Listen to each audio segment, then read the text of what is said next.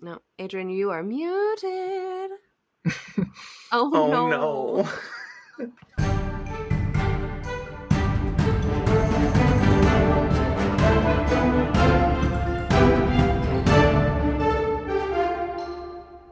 Hi, and welcome to another episode of Dungeons and Degrees. My name's Adrian, And I'm Alex. and today we have a special guest. Special guest, introduce yourself.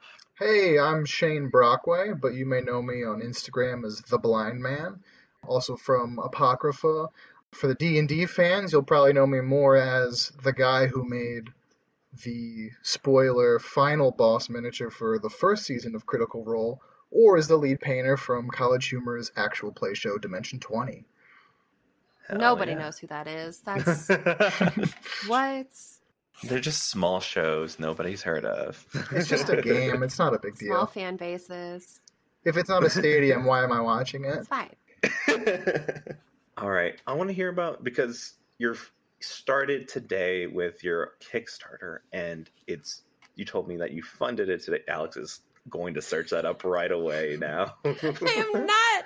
I am not I saw addicted. the I can eyes stop at Open any up, the hands start like moving, typing away.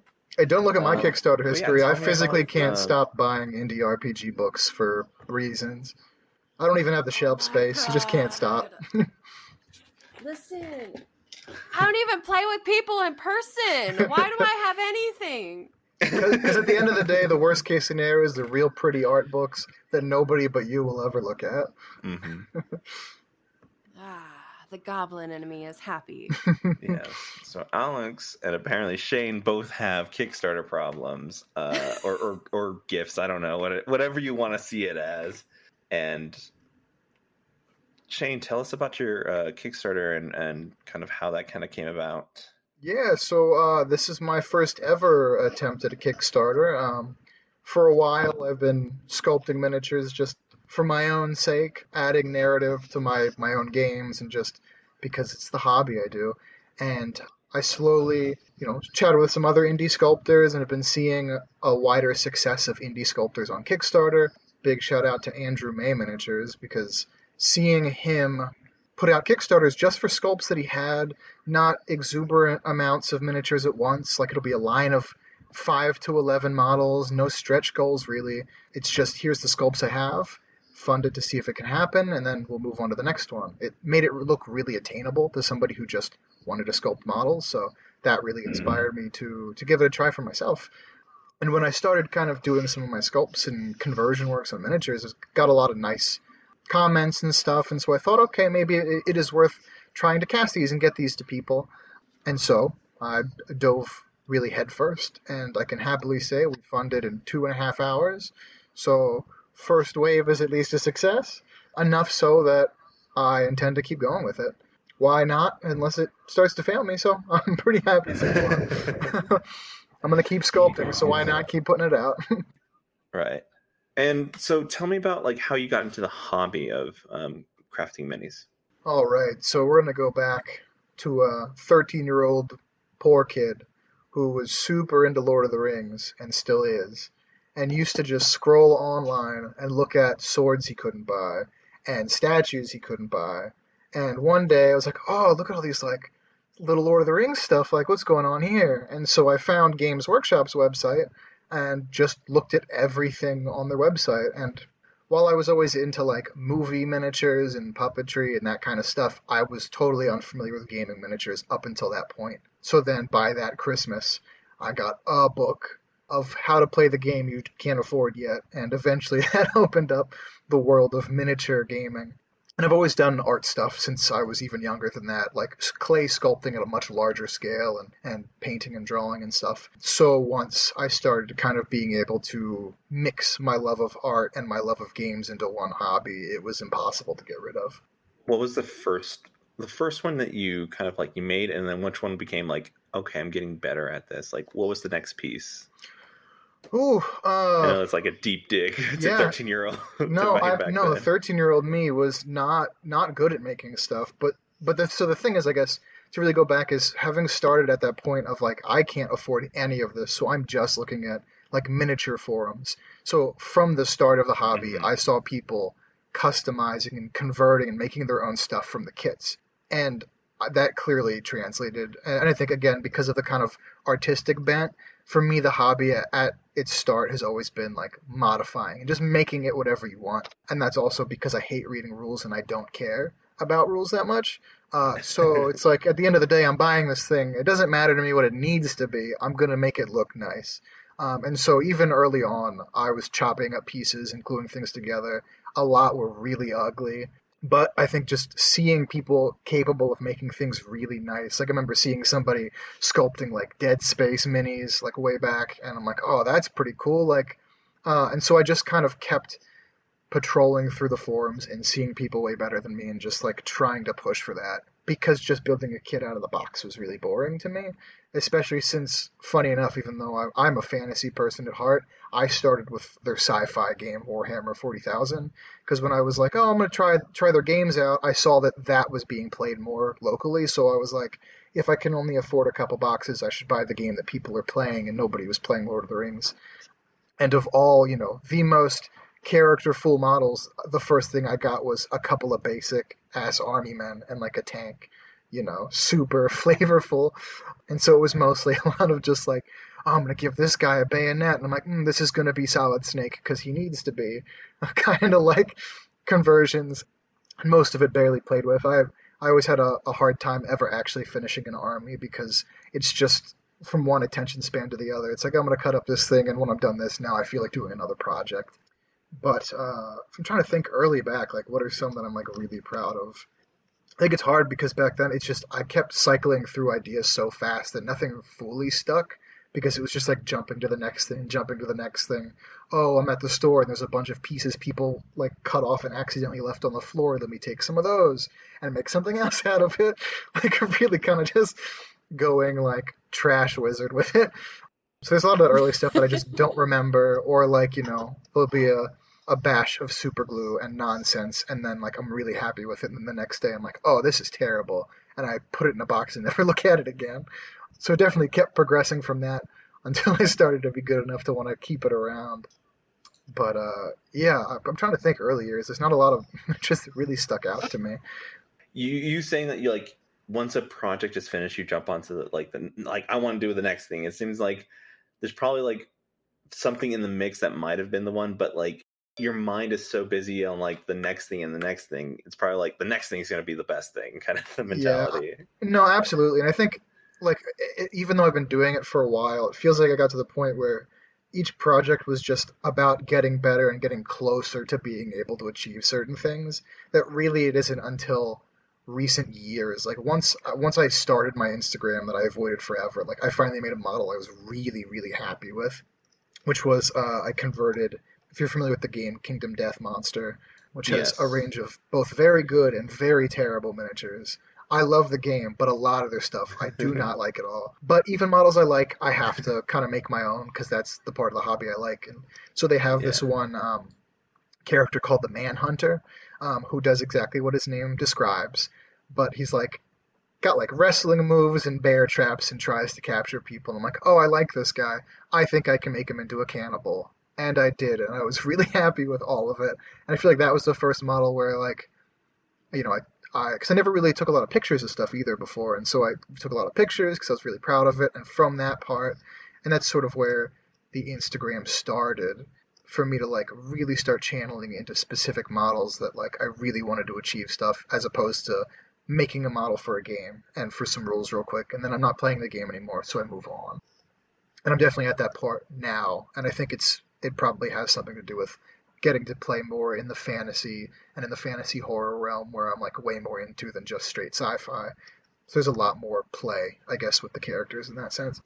With getting like altering these minis, do you have to buy like doubles or something, or do you have like somewhere you go to or know of like certain websites that help you get these extra pieces, or is it just like I have this lying around, I know exactly what I'm to do with it? Uh, actually, it's half of what you said because I have this stuff laying around. I very, very, very rarely plan anything. This includes converting and color schemes at all. Because the same way I don't like to read rules for games I play, I don't really like to plan that much. I just kind of want to go in it, and what's going to happen is what's going to happen, right? I want to be just as surprised and impressed or disappointed as the, the person who sees it at the end. So, very rarely, I can think of maybe one or two occasions where I specifically bought a miniature for a conversion. Like um, recently, actually, is the one of the only two times that's ever happened. Is for the game Ankh.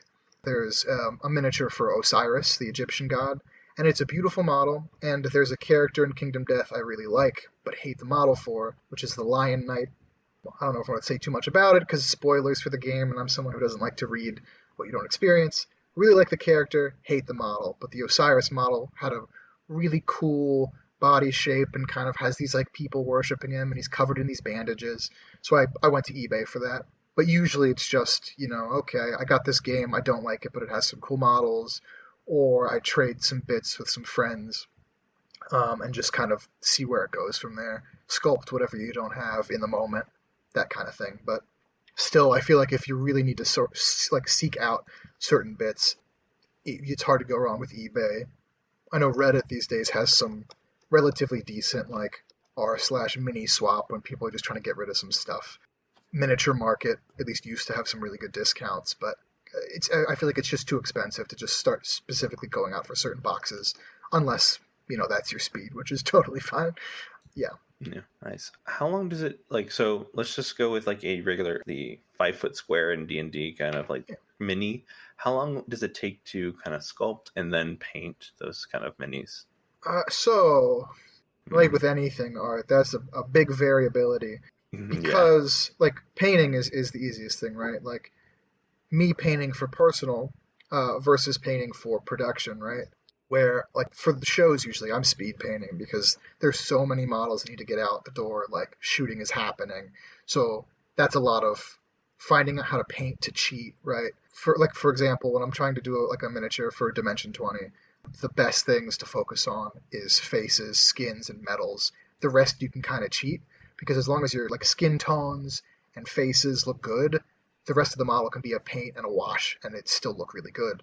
But for my personal models, it kind of depends on, I guess, really what I'm in the mood for. Because, like, for example, the Manhunter, and he's only slightly bigger than a, a regular size, like standard human. That took probably a week because I was really trying to challenge myself with each piece, like trying to do intricate details on his cloak, trying to push a lot of weird colors on his skin. There's like a, a rack of ribs on his belt, and I was like, well, even though the ribs are going to be like bloody, I want to make sure there's some slight discoloration where the fat should be and that kind of stuff. But not every model needs that.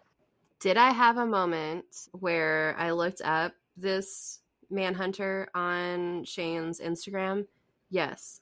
Is it from December 9th, 2019? Also, yes. Did I accidentally like it like a fucking noob? Also, yes. yes. You, you, you, you did the fatal mistake. I accidentally liked it. It's from 2019 it's very good. Listen, if if dear listener, if you have the chance to go scroll through Shane's Instagram, absolutely go all the way back to the first one. You will see my now 2022 like on it. but don't worry, the only thing more of a red flag than liking a post from 2019 is it being of a cannibal eating a human leg. So I was already scared.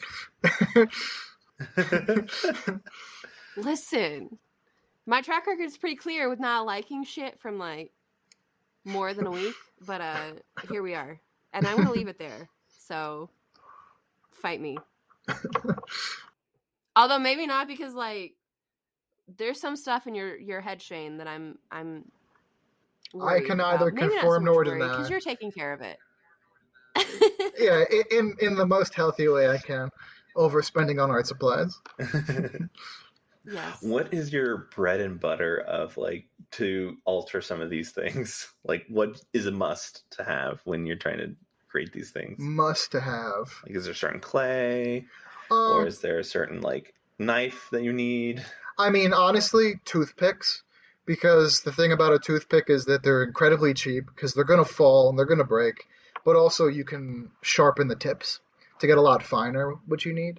And they just don't stick as much as some other tools. I mean, I still, depending on what material I'm using, like I'll dip it in some water, but I don't think I use anything quite as much as I do just straight toothpicks. And I've gotten some like nicer tools since then, but uh, maybe it's the the old poor kid in me that I just keep going back to. Can I not use my fingers? And I'll use a toothpick. But pretty much that. I think you need, you need just a box of toothpicks. They're great. You need a spike on a thing, cut a toothpick. You need like a handle on something, cut the toothpick. Do you need to sculpt an eye, sharpen your toothpick a little bit, and you're good to go. Toothpicks. They'll catch on one day. yeah, they're good for more than just like putting in an olive, I guess. You know, I think speaking of toothpicks, I think I used a toothpick for the very first time like two weeks ago. I, What? like as its actual purpose. I've Oh, never okay. used a toothpick. Like to pick out my teeth. Like I had something in my Well, they're not that great at actually picking teeth. No, it just they're feels like I'm stabbing and just bleeding. It You just, know, like, just breaks like apart. What the one fuck? wrong move.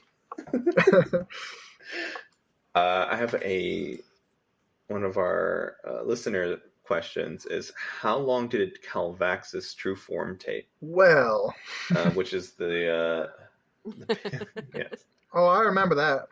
Um, Okay.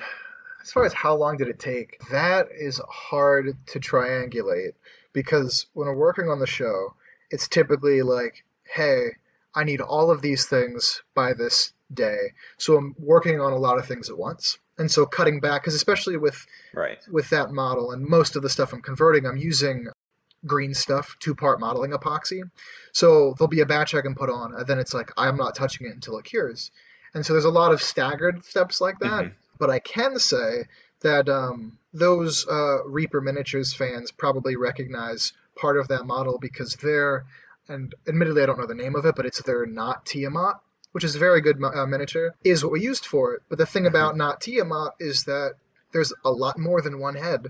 And those are very large neck holes throughout the body. So it was a lot of filling that in over and over and trying to just not have these gaping neck holes before I could even sculpt any of the stuff on it. So a lot of time was put Gotcha. just into that. Uh, fun fact if you want to make your own, be prepared to fill a lot of dragon neck hole. Dragon neck hole. Um, that's a slew of words I didn't think about saying ever. what are you working on right now? Well, let's see, how do I put this? Because it's been a lot of focus, to be fair, on uh, Tales from Apocrypha, because audio editing is not something I'm Mhm. familiar with, so a lot of time has been devoted to that, as well as painting the miniatures and taking a lot of photos and videos for the Kickstarter and some more stuff I haven't shown yet. So it's been a while since I've gotten a chance to do like a real personal mini, but the last personal miniature that I got to touch and I'm still work in progress on is two of the miniatures from, um, and if you're on Instagram or follow her blog, Gardens of Hecate, came out with the Folk Horrors uh, Kickstarter run by Andrew May, and I love everything in there. So I've been trying to work my way through that, just kind of in between work stuff, and I'm definitely jumping back to that the second I get a little bit of free time. Okay, so you're fans of other works. Whose works do you admire, or like on Instagram, or that you've already worked with? Like, who's somebody you like want to work with, and who have you already worked with that you you know, love working with? Well, for the longest time, I avoided collaborations because I've always been like really particular about sort of my own ideas and kind of uh, themes. But more recently, um, since getting more involved with the indie miniature like Instagram scene, I've found like so many people that I really look up to and like love their designs.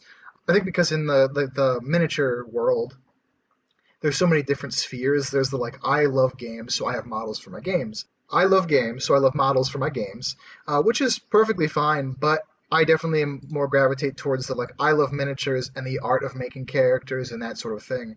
And I never saw too much of that like in person because I'd always play at game stores and stuff, and you get some of it. But having kind of tapped into it, I see just such a wide world of that, and I've been like, it's definitely pushed me further. One uh, in particular, again, Gardens of Hecate, the way she does like the narrative of her photography um, which coming from a sculpting painting perspective, I never thought about miniature photography as being part of that sphere.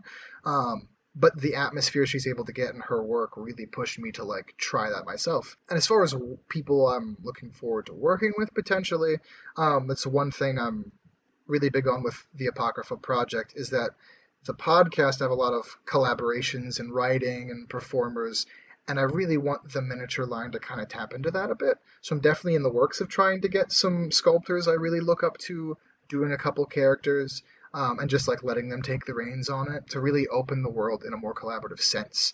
Um, because I'm I'm inspired by role playing games primarily, and those inherently are about collaboration. So since this is very coming from a similar sense, I feel like that collaboration can help heighten it. In talking about role playing and the type of like character art that is Apocrypha, are you more attuned to horror?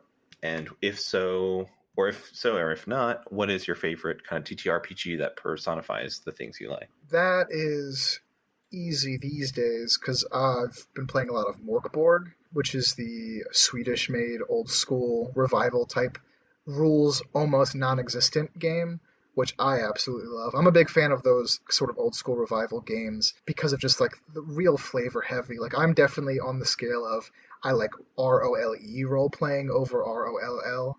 I don't really play much 5e anymore because while it's fun, I, I prefer it for one shots. But as a campaign, I just I'm not super big on mechanics enough anymore. That if I, I'm going to spend a lot of time, I like those games that are just about the theming and the characters and that sort of thing. Um, so big fan of Mörk Borg, um, but I'm also hugely partial to uh, to the level zero dungeon crawler classics.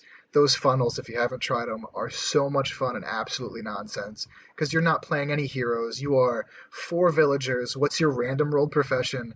Please don't die. Go to this dungeon when everything can basically one shot you because you're just a farmer with a goose.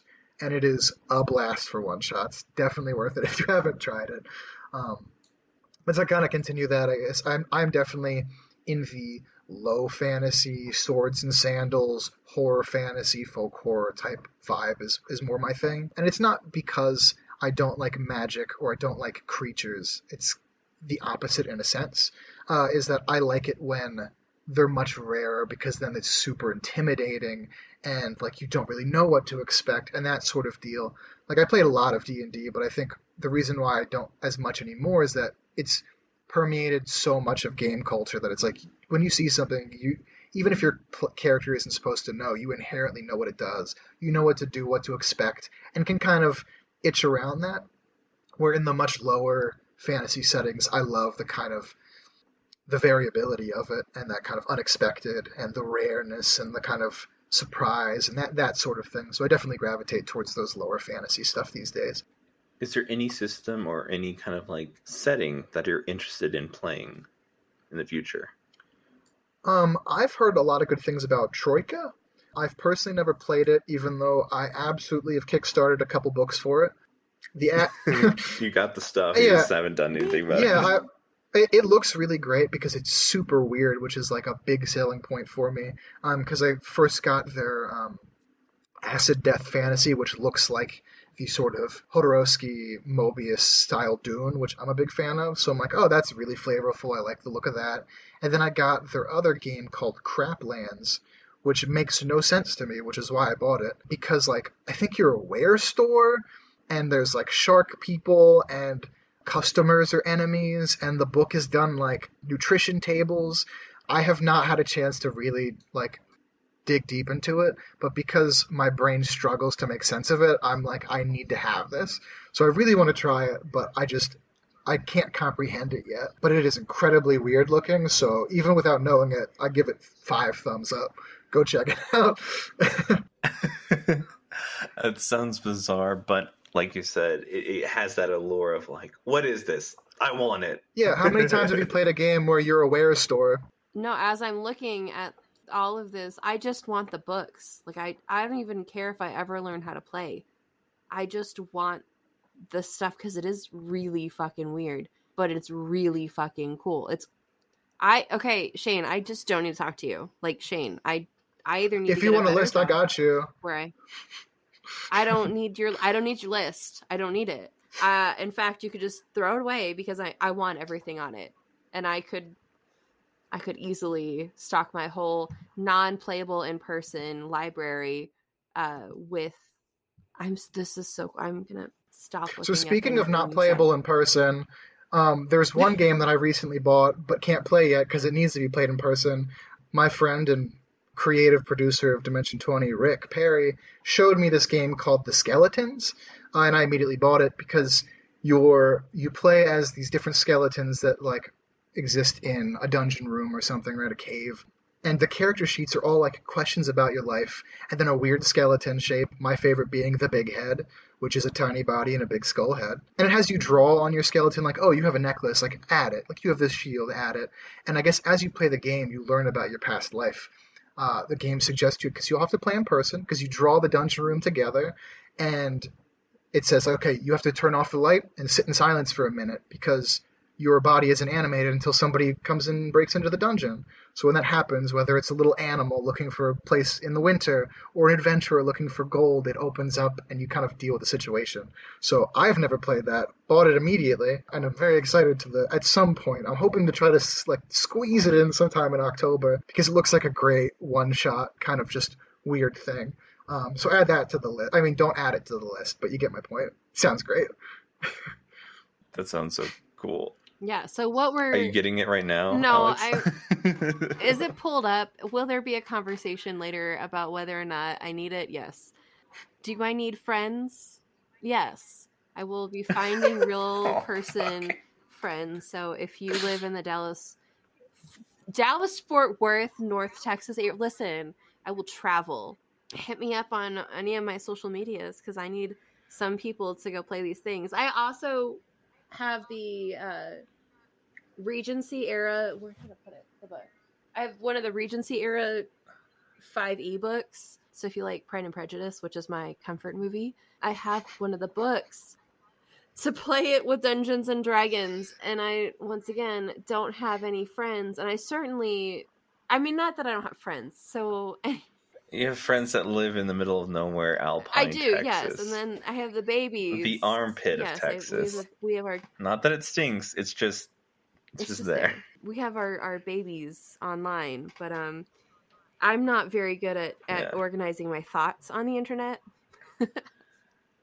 I need to see everything analog. So um, Yeah. that's it.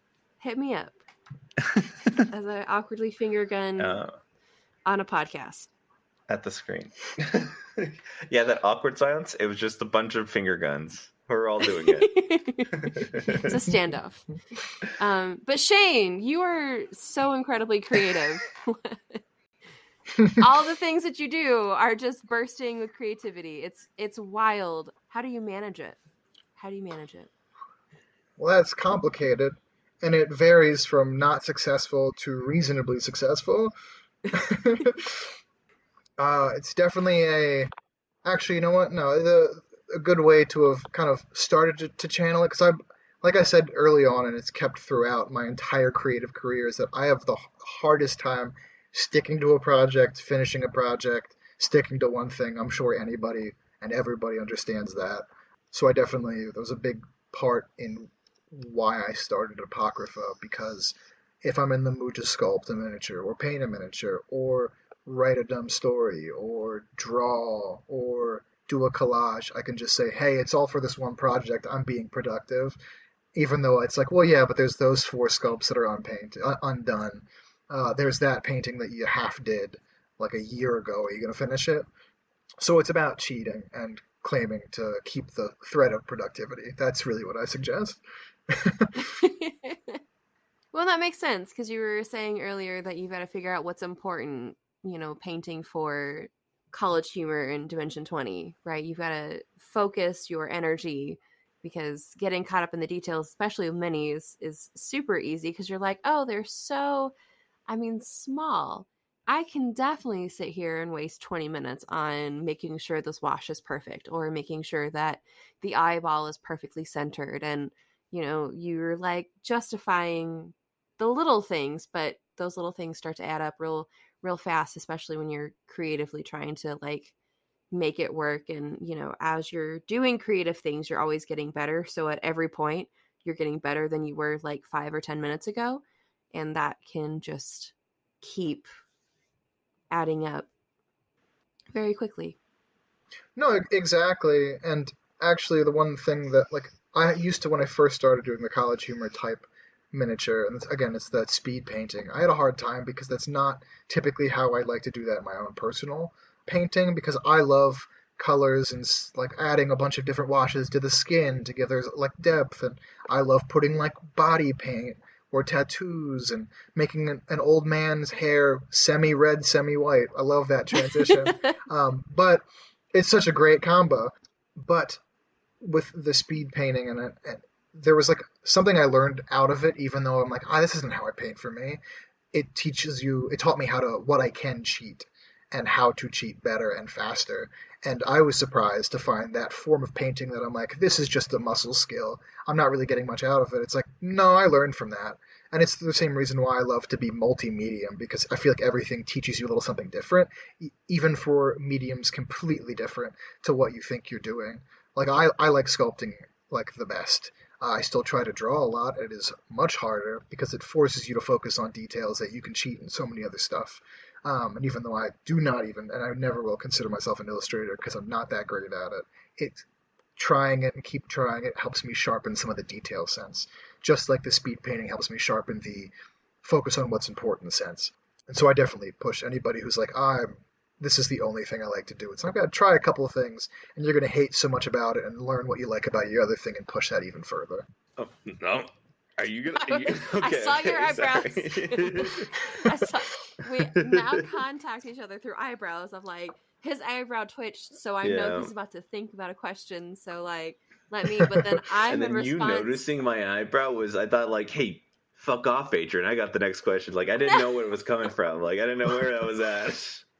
You were being a little pixely at the time. I'm like, I can't tell what that eyebrow movement is. no eyebrows adrian go okay. With your work with different kind of companies, how did you go about getting these jobs? You just look it up online, or did you hear from somebody who knew somebody? How did that go about? Well, I guess I, I can cut my career into kind of two distinct but different worlds. You have the production and you have the personal commission. Because I do both, and it's fluctuated how much I do one or the other, but they're such different forms. With production, I actually specifically, while miniatures has always been my hobby, most of my production career was in scenic painting and sculpting props and full size stuff because that's what I was able to get work in. Um, I was lucky enough that my sister uh, was doing a lot of scenic painting, and she ended up doing like props for reality shows and more stuff. But when I was 16, I started like just joining her on set and not telling people I was underage and trying to like get my foot in the door. Um, the big kind of setup for that was um, was it when episode seven of Star Wars came out and there were YouTube was pushing a lot of Star Wars content and there was a show called Starcade I think it was by JonTron and there was a couple sets we were doing for that well my sister was doing for that and I was like you don't even like Star Wars let me come because she was doing a Millennium Falcon set and I'm like at least let me get in there like it'll be fine and so I spent the first couple days working for zero dollars you know sweeping stuff helping paint some stuff and I heard the production designers they were freaking out because they needed a Dejarik pieces, the holochess uh, in the Falcon, and they didn't know where to get it and Mhm. how to get it fast. So I was like, okay, I've seen how people are supposed to do this. So that night I stayed up all night, sculpted a set, painted it up, brought it in, and was like, isn't this what you needed? And then they hired me, and I got more work through them, did some more sets there, kind of spiraled into I, I worked for a couple different people, and then it was a lot of word of mouth up until uh, and a big help from there's a Facebook page for different art department jobs, and I would get some stuff from there. And through there, I don't remember the gap. Oh, I do actually. So it was the Starcade producer put me in touch with a different producer because he's like, "Oh, I know you like D and D and minis, right? I know a guy who needs a bunch of minis cut off of bases and rebased onto other stuff." It was a not for a show. It was just some D and D guy, and it was a lot of shitty miniatures that he wanted off their shitty bases. And so I did some work for him, and he turned out to be a producer for Geek and Sundry. And so I started to do some stuff for him, Painters Guild, the first season. I did that, and through that, kind of had some of the like. That was my first taste of like miniature work, like nerddom work. And even though I didn't stick with Geek and Sundry after that, that's where I got little taste of Critical Role commission from Matt Mercer. And that, just that name being on my resume, I feel like is really what helped. I made one model for him. I didn't even know what the show was at the time. I didn't know how significant the model was supposed to be in the narrative. But other people who I know now, and I think that really helped because again, later down the line, my buddy sent me someone had a job posting uh, for they're looking for miniature stuff, and I was like, oh cool, like I'll reach out. And obviously, I'm like, oh, miniature stuff. I'm just put Critical Role at the top and see what I get. And one, you know, day I was at a beer festival and I got this call and I stepped outside and that was Rick Perry. And I took my interview um, slightly drunk at a beer festival, but pulled it off and stuck with that ever since. And I haven't gone back to full sized set work um, since then. Because I always wanted to get more into miniature stuff. I'm a big stop motion fan but could never like really get my foot in those doors. But since getting the little bit of nerd cred from the Critical Role and now Dimension 20, I've been able to open up more personal commission options. So I've been able to stay mostly in the miniature world, which has been nice. Are these like the people DM you for these commission stuff, or is this just kind of like actual like big, large scale job stuff? I, so not much of the like really large scale because I I typically don't take army commissions unless special circumstances or for a friend, just because I know my attention span and I'm also like for the army the amount of time spent on an army to be worth it, I have to charge more than than I feel like they would want to pay. And that comes from I'm a hobbyist. So even though I do this as a job, I'm like, well, in my in your shoes, it's like I would pay, pay somebody to paint this at a lower quality if I really wanted this army because I just I I didn't really want to do that. Um, so I get a lot of DMs on Instagram during some during COVID years when I was like getting no production work at all because everything was shut down. I actually started patrolling. Uh, Reddit has a brush for hire thread, and so that was the first time I really like started asking, "Hey, can I paint?" Like people post the commissions that they have looking for painters. So I got some some personal commissions through there. Um, but right now it's it's slowed down to just people asking one of my new favorite clients is actually the um, the Vintage RPG podcast. He collects tons of old school like 80s Ral Partha miniatures, which are so flavorful that I'm like, please, I'll paint those because then I don't have to buy them and I can paint super fun, cheesy 80s chaos guys and minotaurs and send them all the way. Um, I actually just did a like a polar bear chariot for them and I loved every second of it. So get me get some more of those kind of commissions, and I'm happy. Hell yeah, that sounds awesome. I could see where that would be beneficial. Like maybe it doesn't look like you're hoarding because you're not collecting them. They're going to different homes, but you're getting the joy of painting them, which would be cool. Have you gotten anybody to send you like a mini back? They were like, "Hey, I want you to repaint this because of whatever reason, either." you know they were reusing it or or anything like that no no i haven't um and i think like for me coming from the production background i'm very used to like okay this model may be good but somebody might not like this, right? Like even with Rick, like I know what he likes, but there's a lot of times where it's like, well, this just isn't working, or Brennan really wants this thing changed. So I'm used to being able to kind of change on the fly and not take it personally, which is a big thing people need to understand if you're doing commissions. Like it's not a personal thing. Sometimes people just want something different.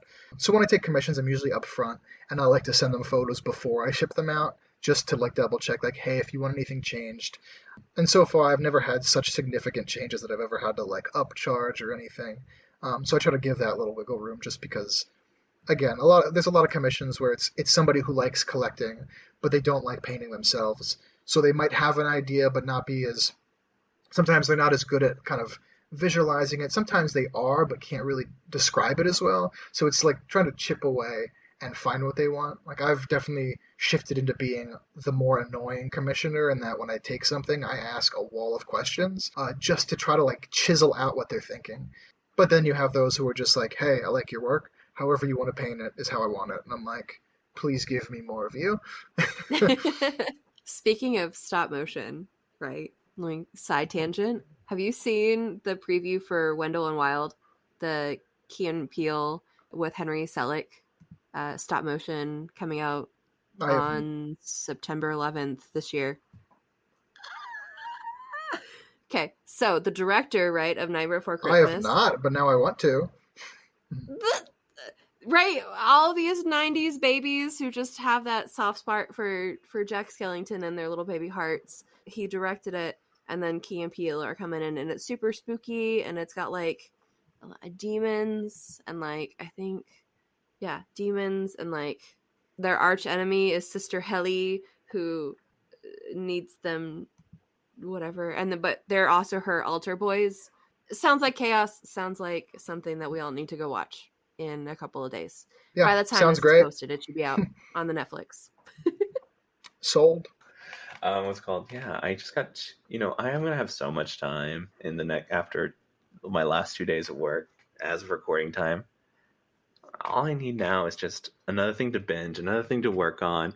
Just all my hobbies just just crashing into each other until I can, you know, hopefully I don't like zero out my bank account by the end of the next two months, but I should be fine. I really Famous last people who words. Can oh my god, who can miniature paint? Um, because I don't feel as though my bank account would survive, and I definitely know that my I painted one mini at LubbockCon, and I I sat there I think for two and a half hours on this little tiny baby that I made it look like like Beauty and the Beast. It was so cute. I have no idea where it's from. It was free. I just got to sit there and paint with free paint and but I my attention was there for like 2 hours. And like, you know, when you stand up every bone in your body is aching and your fingers are just forever gnarled. Oh yeah, I actually got a. I recently got an, like an adjustable stand-up desk specifically because of that. Because it's like, well, sometimes when I sit down, sometimes I can't, and that has been a huge help. Uh, because then when you're painting, you can like play music and dance around a little bit. Um, not that I would know, hmm but it's been a huge help. See, I definitely needed that. I have the desk that I currently have has like a maybe like half a foot of like range of moving up and down, but like I'm six foot and I need more than that when I sit down and stand up. So I need a whole new setup altogether because editing and just sitting there and just like, oh, that's the spike. Oh, gotta undo that. Oh, that we went on a tangent and then at the very end we say we need to cut all of that so we got to cut all that and i'm like i just need a break dude i just need to stand up because my body is slowly atrophying as i just move like a couple digits and that's it You gotta get one of them Jello pools and then just your screen above your face so you can just lay out. yes my my peak is a jello pool i can work in. That's gonna be my peak. That's what i'm aiming for now in life. I'm excited. So you talked about the kickstarter like producing these minis.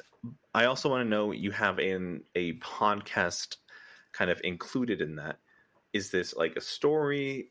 Is this a let's uh, like a real play? What is the podcast attached to it So the Tales from Apocrypha podcast is so the Tales from Apocrypha podcast is purely narrative, and it's a narrative anthology in a sense, in that each episode has three 10 to 20 minute stories in it. And it's just a way of kind of building the world of Apocrypha because I really like heavy theming. And when I'm doing these designs, they're coming from, you know, a place of narrative in a sense. But in these little kind of narrative bubbles, like I know the overall theme, but each additional, this is again, it's very RPG like, right? Each additional thing you kind of think up adds to the world. And so the podcast is a way to do that in, and a tie-in with the miniatures because some of the miniatures are in some stories some are from some stories some aren't at all but are from areas completely different so each kind of slowly grows the world a little bit at a time you're uncovering a little more here and there but not having everything laid out in front of you like I, i'm a huge fan of lord of the rings but imagine telling somebody hey i have this cool miniature i need you to read 2000 pages and then it'll make sense to you it just doesn't work i like the idea of being able to have these because you know, somebody might just want a cool miniature and that's all they need. And that's totally fine. You can, you know, cut it up and use it for whatever you want, which is what I do with everything basically. Or you can say, oh, this is a really cool design. Like, I wonder what's the story behind it. You could jump to learning a little more about the world. Or vice versa. You could be listening to the show and say, oh, this is really cool. I really like this creature or this character. I want him on my desk. Well, there's a miniature for that potentially, and it gives me a way to kind of add to the world uh, in different ways depending on like what I want to do with it. Because again, as a Lord of the Rings fan, as a sort of Dark Soulsy kind of fan, it's like some things are interesting to add to the world by having the design, and the design speaks and leaves some mystery. And then there's the well, what if you could just tell a little day in the life story of a character in an area? You could learn a lot in a different way about that. And I really kind of like that sort of style because there's really something for almost everybody to grasp to in some way or another. Are you writing the stories? Is there a team behind you? How are you? How are the stories manifesting and coming out into the world? So, again, to tap into that sort of RPG esque collaboration, there are stories written by me. There are stories I've written with people. There's a lot of stories that it's just, you know, we might have a conversation and then they run with it. There's stories where they're like, hey, like um, one of my one of my buddies had a story that he really liked and wanted to see if I could, you know, change a couple things to adapt it to the world. And by having that variety of voice, I feel like it fills the world in a much more realistic sense. Because I might write a bunch of serious, dark cult stories, and then it's just like real bland one note. But then you have some writers that are a little bit funnier and twisted, or some that are kind of serious and somber in some ways. And I feel like at least for me, like that really heightens it as opposed to it just being the one voice. Do you have like seasons planned out for this, or is it just like I'm gonna keep going until I run out of juice? Like, uh, so it's a little A, a little B, because when the first season, like the idea kind of came about, we brainstormed, you know, a couple of different ideas. There were ones where I'm like, this is something that I need a story for for sure. Like these are a couple key things in this world, and then we can fill in gaps with whatever we want. There's some characters that I might want specifically to be featured. So there's a list of stories, and there is more stories than what we have room in season one. Because I'm kind of this pilot season is just four episodes to kind of get the flavor for it, see if people like it, what they like. There's room to adjust. I'm in creative work. I'm very flexible. Like I'm have a, a vision, but it, it shifts. If someone doesn't like a thing, I don't take it personally. I, I try to learn from it. So I, I like this first season being those concise four episodes once a month uh, to see how this format works for people. But there's definitely enough content, both in just a single sentence brainstorm and some partially written stories, to continue for at least another season. And then, kind of, again, if people still like it, or if I'm bored and still want to add to it, I, I still will.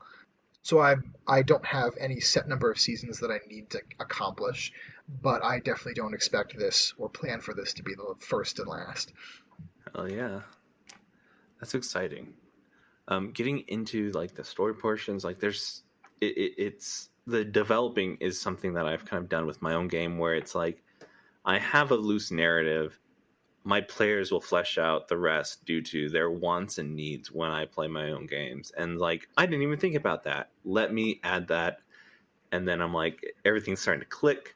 I'm like, oh, this fits with this lore, this fits with that. And I kind of like start making the world around it. So having these little bits of narration from, you know, different ideas, different perspectives is such a good way to kind of enhance your own storytelling at least from my from what I've seen so far in my stuff. Oh, absolutely. And I'll give you a little spoiler alert. Every single writer we've had so far is a DM, and that's not a weird coincidence.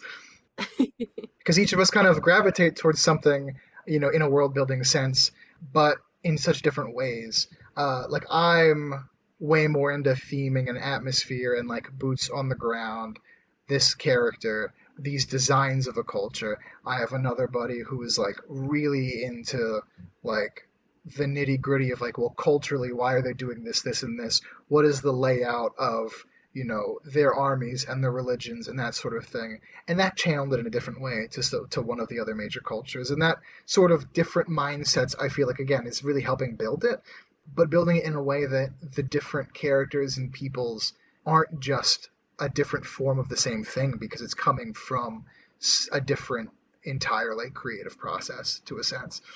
Have you taken these characters and have you guys played them in like an RPG setting or is it just like a brainstorming you guys are just coming together having these conversations about story building and all of that? Uh, so I actually first picked up Mörk Borg and tried it out because I was hoping to find a system I like to run in this world. And so that is definitely a plan down the line that hasn't happened yet. Although we have been kind of toying around with the idea of there's a specific story uh, we want for the last episode and thought it would be really interesting to write it from an RPG sense. Like we know what we want the story to be about, give each writer a character and let the story play out and kind of see where it goes from there. So since again the RPG aspect is so inherently part of the project, even in the writing sense, like we're trying to use it and kind of see where it goes from there. I like that, like a, a neat switch on all of the experience that you have, you know, in any creative aspect of your life, taking it and, and, and twisting it one way, one more way. Uh, actually sounds right up your alley when you say twisting it one more way. So, you know, you're doing a really great job, Shane, following what you do. All right. We've hit the hour mark. Is there any more questions, Alex? no, as always, Shane, you are a pleasure to have and be in the same sp- sphere. Thank you.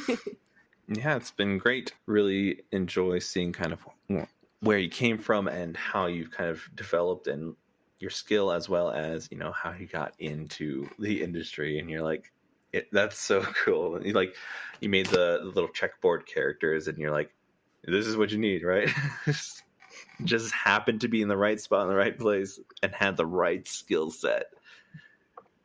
The illegal Hey, internship is kind of wheedling part. your way in there. Yeah. Hey, whatever gets the job done. Child labor laws? Who heard that? yeah. exactly. Where can they find you, Shane? Well, you can find me in one of two places on Instagram at the Blind Man, although the T is a seven. That's my personal miniatures and commission stuff, and you can see some of my work in progresses are all there. Or now at Tales from Apocrypha, where all the Apocryphan miniatures and the podcast is going to be hosted, which you can also see at talesfromapocrypha.com, where there's some concept art, there's galleries of miniatures, the episodes are there, a couple of trailers and stuff. Um, but primarily those three places. They're pretty splendid. So if you need a personal recommendation, just go look because they're really cool. Like, it's all super cool. and thank you, dear listener, for joining us for another episode of Dungeons and Degrees. You can continue to join our antics over on all of our social medias. Um, we are also trying to grow our Discord channel, so check us out on our Discord. That's where you get to have an opportunity to ask questions of our upcoming guests and get more of a one on one experience with Adrian and me.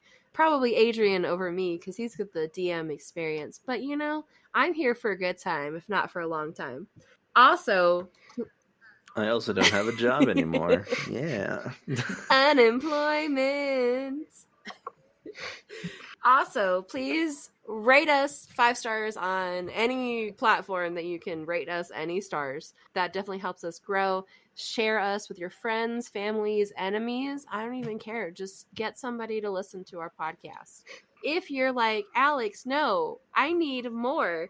Dear listener, I have that opportunity for you right now go find us on patreon.com backslash dungeons with an S and the letter degrees. And you can help support Adrian and I grow. Adrian no longer has a job, so really, are you helping him put food on the table? Yes. Yes, you are. And if that's not something to go home to, I don't know what else you would want.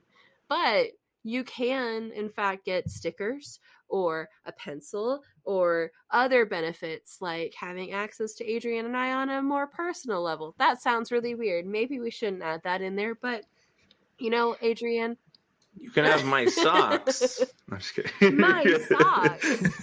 um, but Premium content. ad free Trust me. episodes.